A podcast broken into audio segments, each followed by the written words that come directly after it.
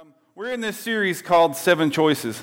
And we've been talking about making, coming out of Easter, we had a lot of people make decisions for Christ. We had people make decisions that I'm not giving up. I'm not quite ready to make my commitment to Christ, but I'm still in the game. And so from that, we've gone into this series called Seven Choices about making decisions that helps us move our one step, take our one step. We talked about last week about sharing our faith, that your story may be the thing that somebody's sitting in the room or somebody's sitting at work or in line with you at, at Food Lion or wherever you may be going. Your story may be the thing that God sent you to tell them and the thing they're waiting to hear that helps them take their one step. We're kind of hanging our hat on these two verses here. This one's in Deuteronomy chapter 30, verse 19, that says, I have given you a choice between life and death, blessings and curses. Those blessings and curses, that's, that's going to be pivotal today. I want you to pay attention to those words that God's given us the choice. He's done everything He's going to do. He sent Jesus to pay the price, to bring health, to pay everything that we couldn't do on our own. He's already done it. Now the Bible's clear that the choice is ours. It goes on to say that you would choose life.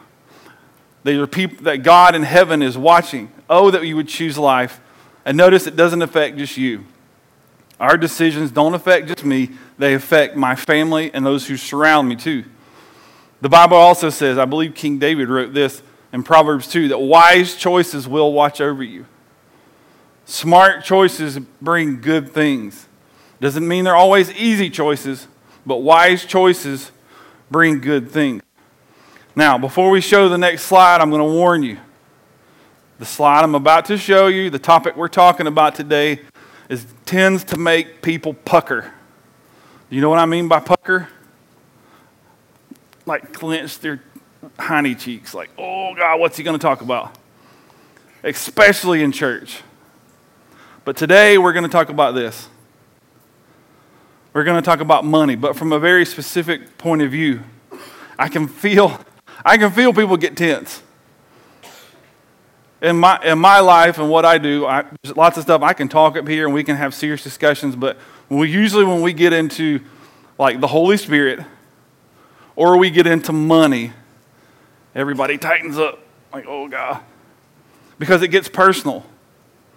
And money decisions, tell me, now, it's going to require some honesty today. Money decisions, when you make a bad one, they ripple through life, don't they? Like when you make was when we counsel marital couples, we tell them that all issues in marriage have to do with three things: sex, communication, and money. All three of them. You can't bring me a marital problem that doesn't have one or all three of those. That we can't pinpoint that. So, but in general in life, when we make bad money decisions, we feel it. But I want you to hear my heart today. If you're visiting with us today, I'm a real sweet guy. And I'm real kind and gentle. But I'm going to be. Oh, there it goes. We're working on that issue, by the way. I'm going to be a little direct today because I want us. If I don't, I'm not doing my job. And that's why I asked you do you want me, you want to make you happy? Or do you want me just lie to you? Because the thing is, even if I lie to you, it's not going to make you happy. But what's going to make you happy is when somebody and God tells us the truth of His Word. So you can relax. We're not going to take up an extra offering today. I'm not asking everybody to, you know, to, to, uh, to get out your wallet. Let's get out your wallet. Get out your checkbooks and get out, you know, now it's be get out your phone and let's get that online giving going. We're, we need it, need it, need it. I can stand up here honestly and say, I want you to give because you'll see there's blessings. I want you to tithe because you'll see today that there's blessings. But if you don't give, you know what? We're going to be okay. Why? Because you're already generous. Not a lot of people know this, but me working with our trustees, which is kind of our financial oversight, that is my check and balances. Last year in 2022, we operated everything we do in the church off 90% of what you gave. So that left us 10% that we call it money with no name on it, so that we can respond when there's a tragedy. We can, we can be generous and we can do things like the, the Mother's Day uh, uh, presents and Easter, big deal, and we can have money to be able to invest in you which is funny because it's your money. But even bigger and better is to be able to invest in the city, to be able to invest into Project 216. But last year, we only used 90% of everything that came in. And that's after we gave away 11% because the church tithes. The church supports ministry. The church gives everything that comes in, 11% goes out. But you see, if I didn't talk about money, I wouldn't be doing my job. As a pastor, I want God's best for you. I want you to take your one steps. I want you to grow. I want you to move forward. But the problem is, the world doesn't give you good information. The world gives, and the term we hear now is misinformation, right? With the new AI stuff coming out, the artificial intelligence, it's really, it's scary that you don't, really don't know what's real. But I truly believe God's never batted an eye. He didn't go, well, now I'm confused. I don't know if that was really me that said that or was that AI. God doesn't change. Even though the pre- presentation of life around us changes, God says, I never change. But the, the devil is telling us lies about money, and then people will tell me, well, you know, God's, God doesn't get in my business and mess with my money. Oh, I beg to differ. The Bible is not silent about money.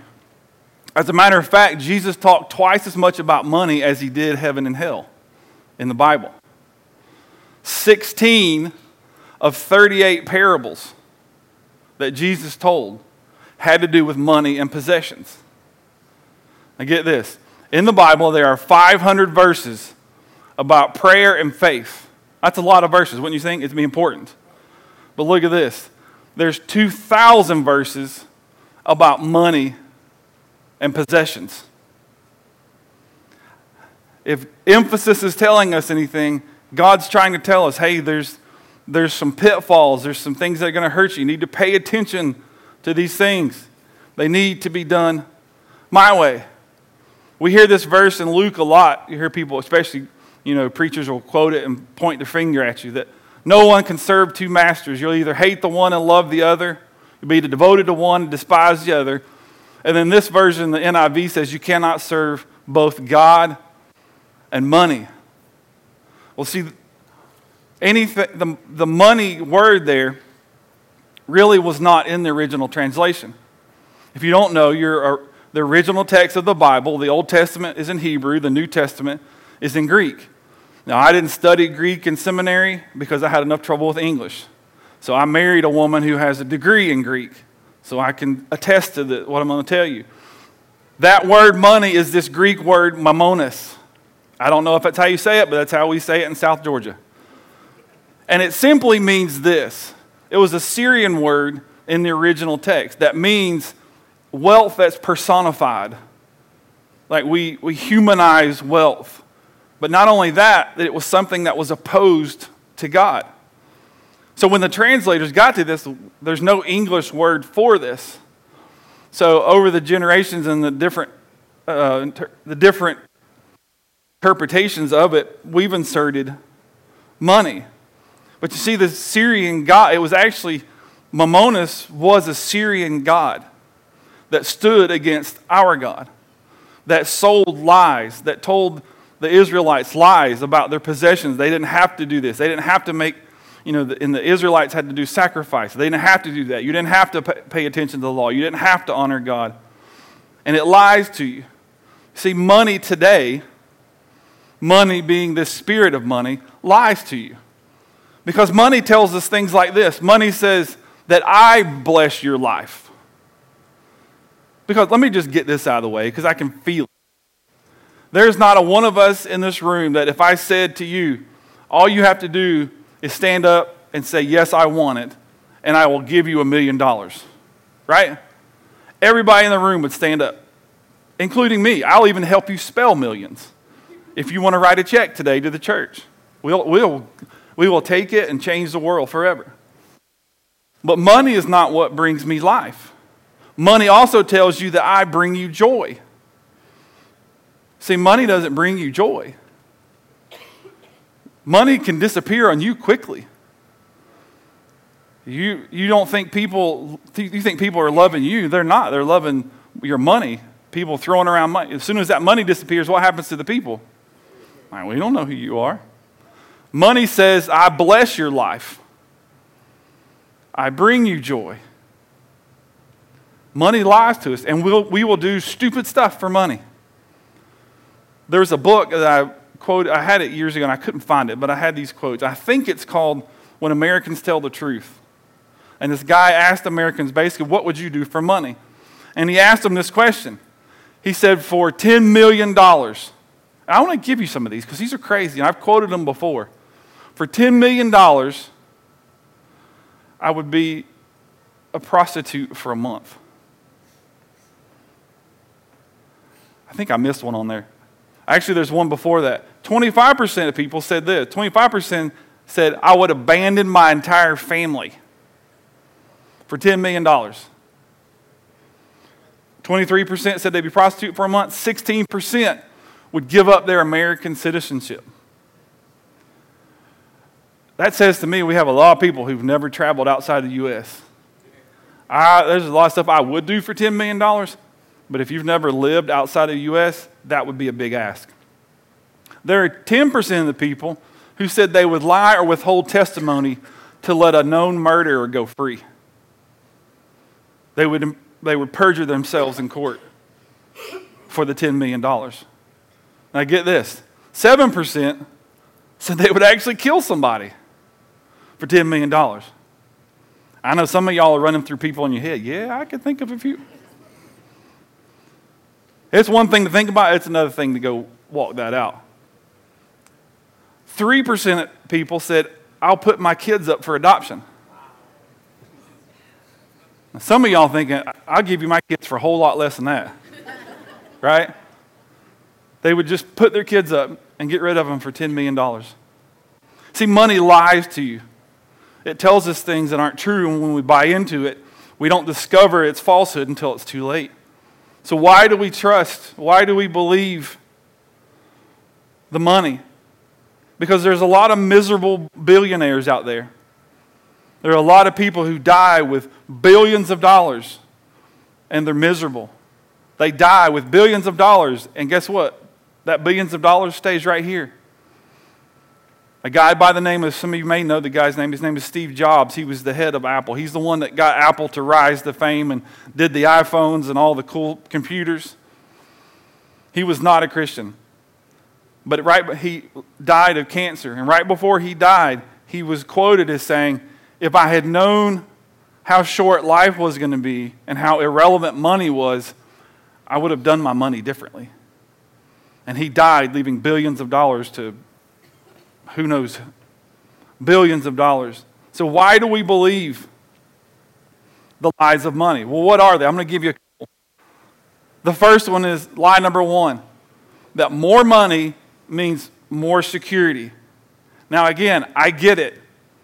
If somebody said, hey, I just deposited a million dollars, two million dollars in, in my bank account, I would be a whole lot more confident in life, right? I might visit a few stores or dealerships on the way home. But the lie says that money brings you more security. Now, let me ask you a logical question. I just told you about Steve Jobs, who was a billionaire. Did his billions save him? He still did what? Like everybody else. He died and died from a sickness and disease. His money couldn't fix it. It's a farce if you believe, and it's actually, I think, insulting to God if you believe that the more money I have, it makes my life secure. It doesn't. Life still applies to you. The Bible actually says in Proverbs that the rich think their wealth is a strong defense, and they imagine it to be a high wall of safety. Because if you think about most rich people's homes, what do they have around it? Literal gates and walls and attack dogs and armed security because they think, they think their money, their wealth makes me feel safe. They spend hundreds of thousands of dollars on armored cars and, and their own private jets and all those things. Stay away from public because it keeps me safe. The New Testament tells us in Hebrews that says, Don't love money, be satisfied with what you've got. For God said, I'm the one that's never going to leave or forsake you. I'm never going to abandon you money, no matter how much, disappears. Now, again, I would like to try and test this theory. But if you look at the numbers on people who win the millions of dollars of lottery, and like the last one was like seven, the guy took home $780 million. Take home. But statistically, in less than five years, he'll be flat broke. Now, again, I would like to give that, that theory a shot and see, see if we could uh, change the numbers. But the Bible says that God says, I'm never going to leave you. He goes on and says, so we can say this with confidence God's the one who helps me. What can men do? This says do to me, but what can men do for me? What can money do for me? Because God's ultimately the one, if He disappears, then all the money in the world is not going to get you into eternity with Him. The second thing, what I own defines who I am. When I have more, this is truth. When I have more, more people love me, right? That's why if you win the lotto, you suddenly have family you never knew about. You have friends that you don't even like. I've heard stories about people winning the, winning the lottery and literal like line of people of new family and friends lining up at their front door. Hey, you don't know me, but I'm connected to sister so and so back on this side of your family and just wanted to say hey. No, they don't want to say hey. They want your money. But see, the lie says that it defines me. What I own defines me. All it defines is the flaw in human nature that we give you more credibility because you're famous and rich. If you don't believe me, watch, watch society. That's why we have this realm of thing, this new job, apparently, that's called an influencer. And the more money they make, the more they influence. But nowhere in the money and the influence comes wisdom, right? They're not any smarter. They're just bigger, well known, more money makes them more famous. And we let those people define who I am. It defines who we are. The Bible says in Luke 12 that take care, protect yourself against even a little bit of greed. Because life is not defined by what you have. Life is not defined by the things you own, what's in your garage. If you look at the Old Testament, in the Old Testament, Ecclesiastes says this. This was written by, by Solomon. It says, Those who love money will never have enough. Because once you have it, you want more. Once you get it, you want more. How meaningless to think that wealth brings happiness. You see, the happiest people in the world are the, happy, are the people who understand this verse in Romans chapter 4. Blessed are those whose our sins are forgiven, whose wrongs have been pardoned, and blessed is the person who, whom the Lord considers not guilty. And if you want a good example of that, then you need to go to Honduras with us. For those of you who have been to Honduras with us, to our care point in Sotoguata, Honduras, in this little village on the side of a mountain, kids literally have nothing.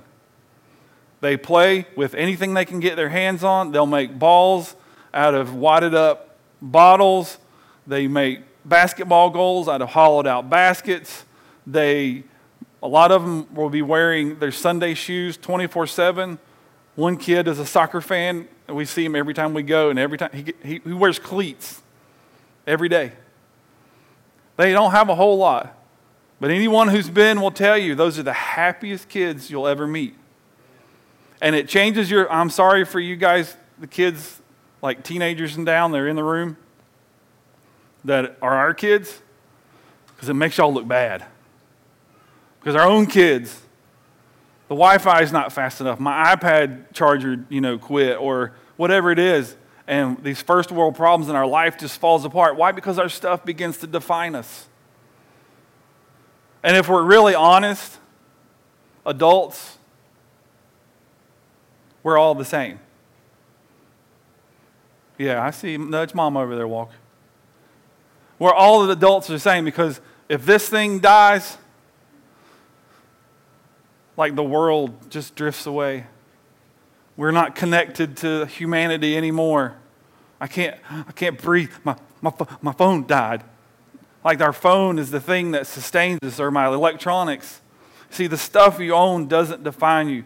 What defines me is understanding that I messed up. I was a man in sin, and Jesus came and paid that price for me to bring me eternal life with Him and to pay my debt, and so that I and my family could have eternal life and health and life with Him. That's what defines me, not my stuff. Lie number three. This one, this one may stump some of you. Lie number three My stuff is my stuff. It's not. I don't care what you say. It, it, it's not. The truth, this is truth, and this one I get a lot of pushback on. Because the truth is, whether you believe it or not, we are just simply managing what God blessed us with. Amen. What you have is because God saw fit to give it to you. The kids in Honduras and the families in Honduras that we go and help feed, they manage what God has given them. And they are the happiest bunch of people you'll ever see with 1% of what we have. As a matter of fact, did you know this? If you live in the United States and you live at the poverty level, so your total income for the year, it's like $13,000 and under. You are in the richest 1% in the world, making $13,000 a year. See, it's all a perspective that my stuff is my, is my. No, it's not. And as a pastor, I, will tell you this an insight into the way I see church. As a pastor, it's sad I have to say this, but I truly believe that I have to answer for every dollar that passes through this place. I have to answer for my own wisdom and my own good stewardship of what God's given me. But I think as pastors, and there's going to be a lot of pastors that get to heaven and they're going to be shocked when God's not happy. It's sad but that we operate in such a way that we're just managing God's stuff. My, my goal here as a pastor is I, I take what generosity gives us, and there's a word called leverage. In business world, you, use, you leverage what you got to maximize the outcome, to maximize in the business world profit. That my goal is that we manage everything so well that it leverages it into the most people we can going to heaven. That we make heaven crowded because we're good stewards, because we're smart, because we're generous, because we do what the Bible tells us to do. See, a lot of us don't think that. We think that this is my stuff, and I'm going to, even a lot of us, unfortunately, even if you are a tither, we take my, it's my 90%. No, or not really. Really, God just lets you keep 90%. And we got to begin to think that I've been blessed enough that all my stuff, all my toys, all the stuff God's given me, all the stuff that is irrelevant to the world but it's just meaningful to me, God's given us all of that. And it seems like a trivial thing, but when you begin to change your, your mindset, I'm telling you, it opens, it opens life up for you. It opens the blessing up for you. The Bible says this in, in Chronicles it says, Greatness, power, splendor, glory, majesty are God. Because everything in heaven on earth is his. The kingdom is yours and you're honored above all things. You know, that's where we say your name is above all names. Riches and honor are in front of you. You rule everything. You hold power and, and strength in your hands. And you're the one that makes people great and strong. That your stuff defines me. God's stuff defines me. Then I want to ask you this question then. Then what's truth? If those are lies, then there's a whole lot more. We could do a whole series, and we might one day on on just those principles the, lie, the lie of money. So I want to give you a starting point. I'm going to do one thing today. This is another time where I'm going to ask you to take a deep breath. I'm not asking for anything. I'm not asking for a dime today. If you're normally giving today and you're normally tithing today, you do what's normal. The Bible tells us, I'm not even going into this, but the Bible says you don't give out of a manipulated heart. You give out of the abundance of your heart. That if I have to uh, manipulate you and show you pictures of sad kids in Honduras and tug on your heartstrings, then that's called manipulation. That's not called generosity. But we give because I realize that my stuff is not my stuff. God's given me all his stuff and he's blessed me. We give because it's not my stuff that defines me, but it's the stuff he gives me that defines me. So we're going to talk about for the next just 10 minutes. And I'm only going to give you two things. There's a whole lot more, but I could give you, I'm going to give you two. We're going to talk about this principle of tithing. Again, because I feel like if I'm not, then I'm not doing you, doing you right as your pastor. It would be like me telling you, hey, there's this thing you could, you finding out there's something that could be life changing for you, and then finding out I never told you about it because I was afraid of talking about it. Now, listen, I don't like talking about money. I very rarely talk about money.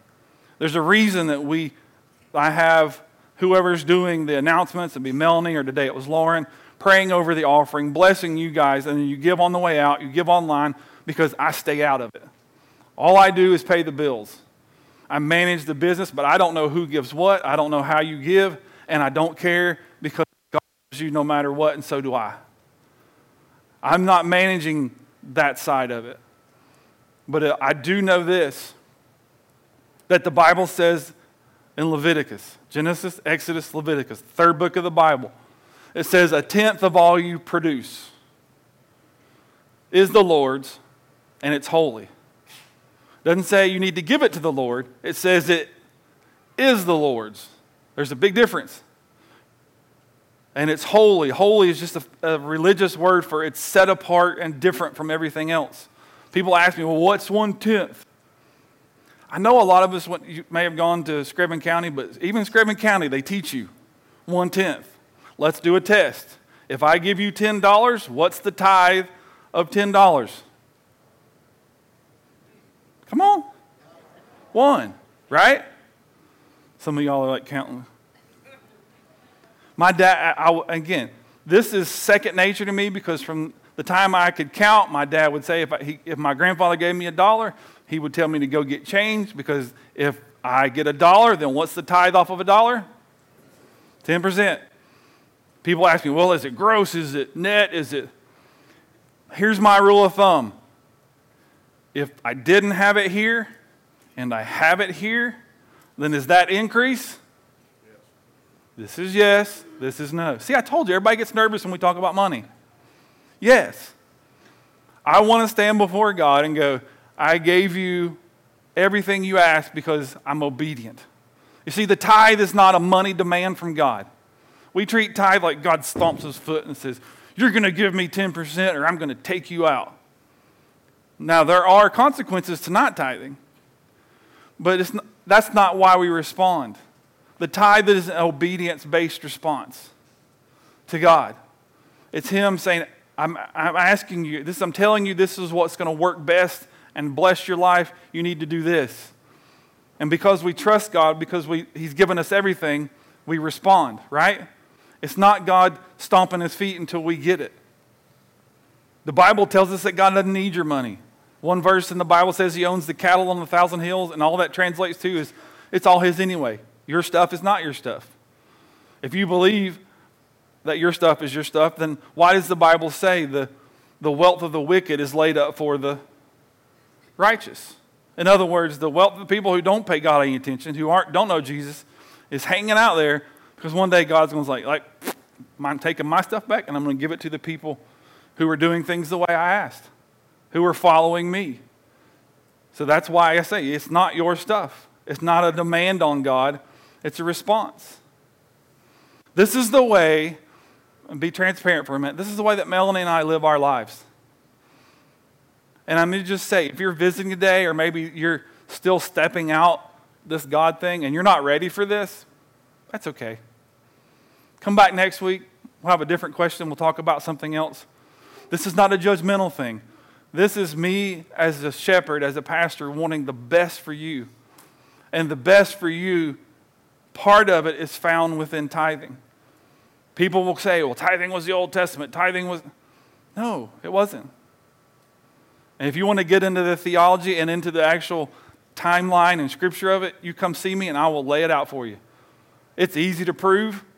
And people I've had come argue. I've had people run up after a sermon and argue with me. And in two verses, I can, I can shut you down if you'll listen to truth. The Bible talks a lot about tithing. If we want God's best, we have to do it His way. That's right. Let me say that again. I don't think y'all got that.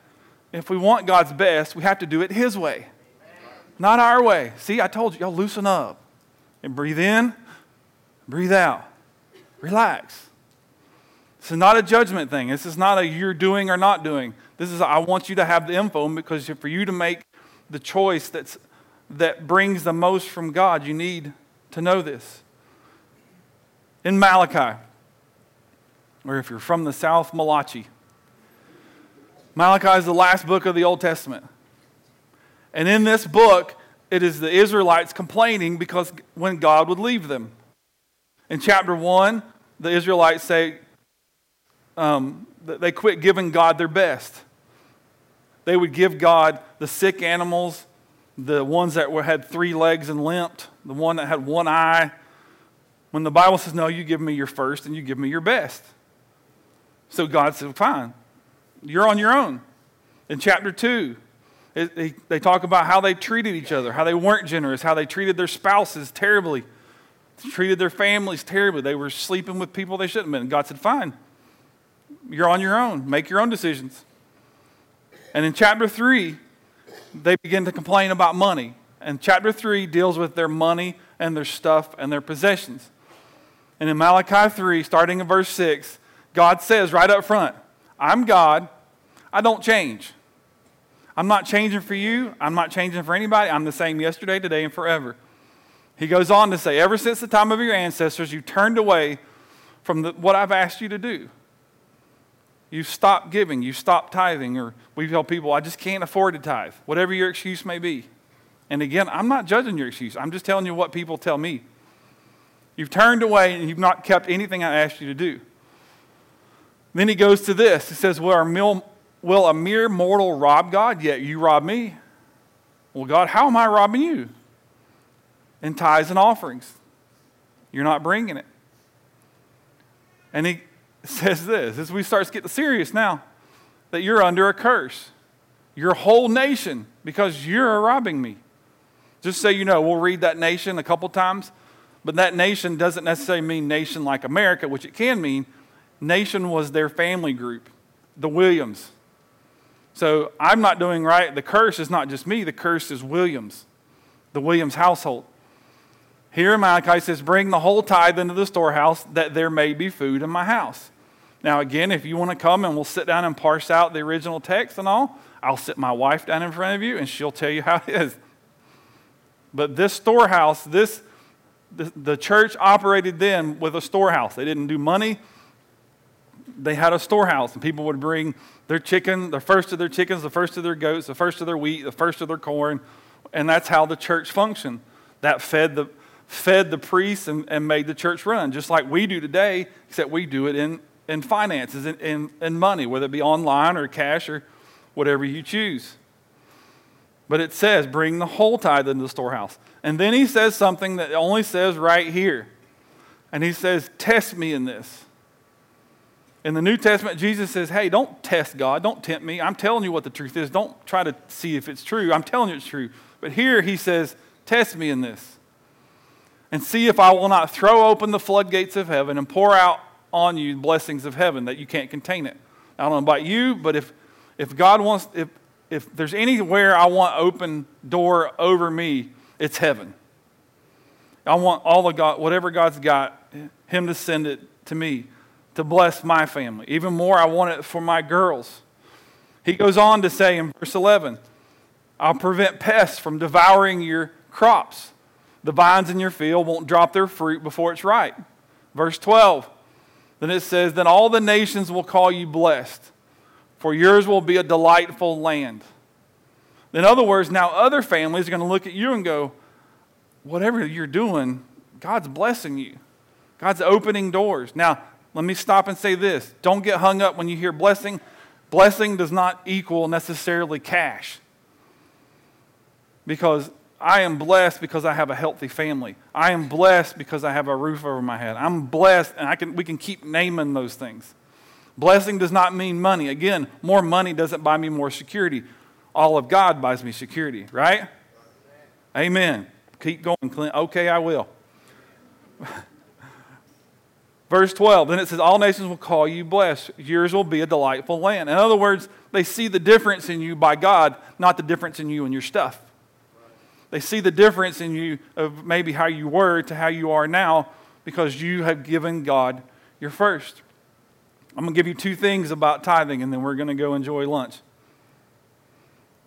People will, say, again, tell me, isn't that the Old Testament? Didn't God say that in the Old Testament? Yes. But did he say it in the New Testament? Yes. Without going into the scripture, let me ask you a question Is murder in the Old Testament? For those of you who don't know, yes, it's one of the Ten Commandments. Thou shalt not kill, murder. Now we come to the New Testament. We live in New Testament times. If I shoot and kill Jimmy, where am I going? To jail. Somebody says, hell, no.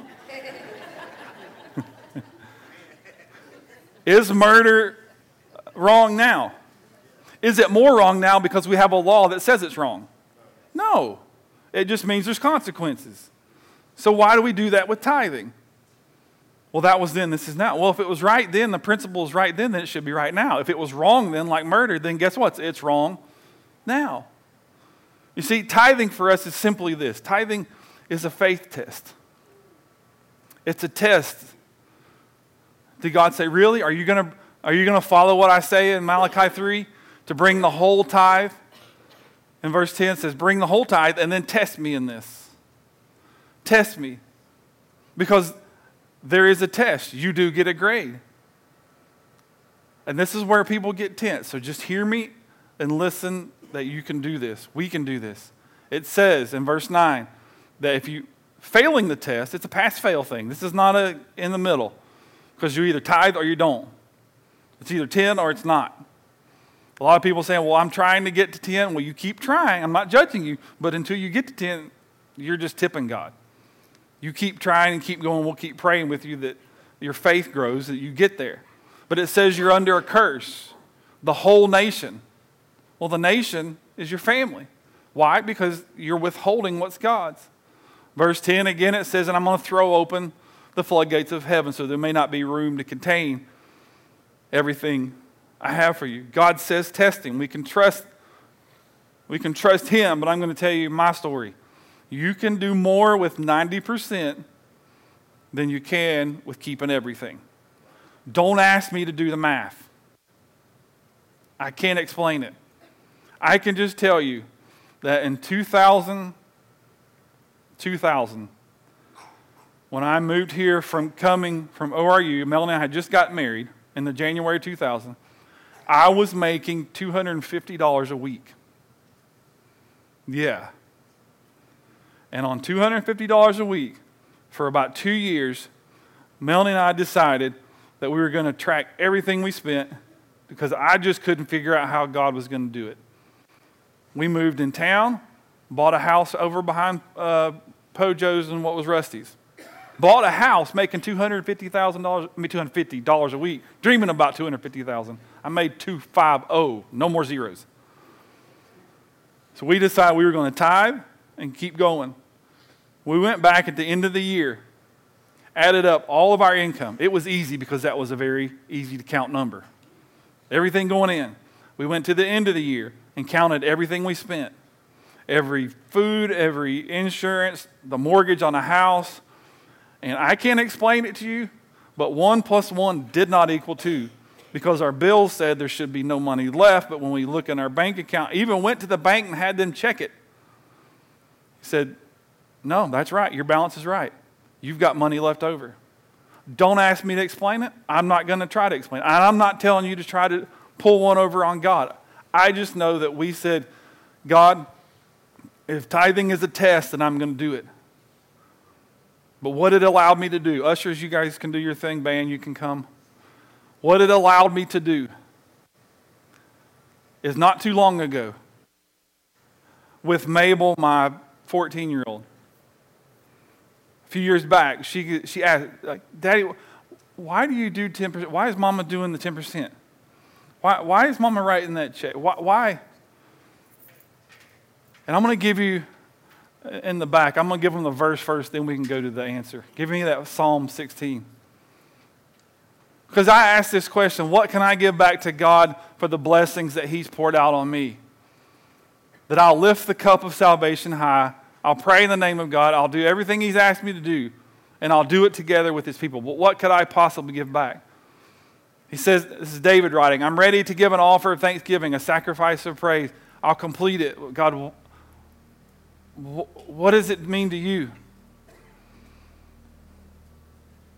But here's what, it, here's what I tell Mabel. Here's what I tell my kids. Here's what you can tell your kids. Because, baby, you don't, you don't, you see daddy as, I hope she does, as this wonderful guy that most of the time gets it right. But what you don't know is that daddy didn't always get it right. Daddy's done some dumb things. Even your mama, as perfect as she is, just once or twice in life, Melanie's not done the right thing. That no matter how good we are, kids, I, I can't, I can't honor God. I can't make life right. But He saw fit to pull me out of a mess. He saw fit to pay the bill that I can't pay. That even if I screwed it up for 50 years, He saw fit to make it right. Even if I blew it time after time after time, He said, I forgive you. And I, and I tell Mabel, Mabel, I'm going to do everything I can do because I have to honor the one who saved me. Tithing is not a demand. Tithing is my honor, my privilege. In the smallest way to say, God, you gave it to me all anyway. Thank you. And here's the crazy part about it the Bible says when you honor Him with that tenth, He says, I'm going to open heaven. And what you need, I'm going to give you. Not because I'm so righteous. I'm just obedient. Obedient, sometimes somebody told me one time, you're obedient to a fault. Well, if that's what I get tagged as, then yes. Because tithing is my honor. Look what the Bible says in Exodus. It says, When the time comes, your son will ask you, What does that mean? You tell him, you tell that child, because God brought me out. God brought me out of Egypt. He brought me out of the, I was in bondage. I was an addict. I was in a terrible marriage. I was a terrible husband. I was a terrible wife. I was a terrible, and God, with the, His power, said, I'm going to pull you out of it. That's why I tithe. That's why I give. And I'm standing, I'm just being open and transparent and see through as I can be. I see it through my family. My grandfather started my dad tithing. My dad started me tithing. And all the way through, I just see God opening doors, God opening doors. In my grandfather's case, he's been dead and gone now for, I don't know, 10 years or more. More than that, maybe 14. The man made more after he retired than he ever made when he was working. He got audited three times because the IRS said you can't possibly be giving that much money away. Now, I'm just talking about tithing. I'm not even talking about going over and above. Because he was so generous, he was a tither and then he gave out of his abundance. He, he made more the years after he retired than he ever did when he was working and he never worked another day in his life. I can't explain it. I can't explain how his offspring is serving God. His offspring has healthy families. His offspring lacks for nothing. We just serve God.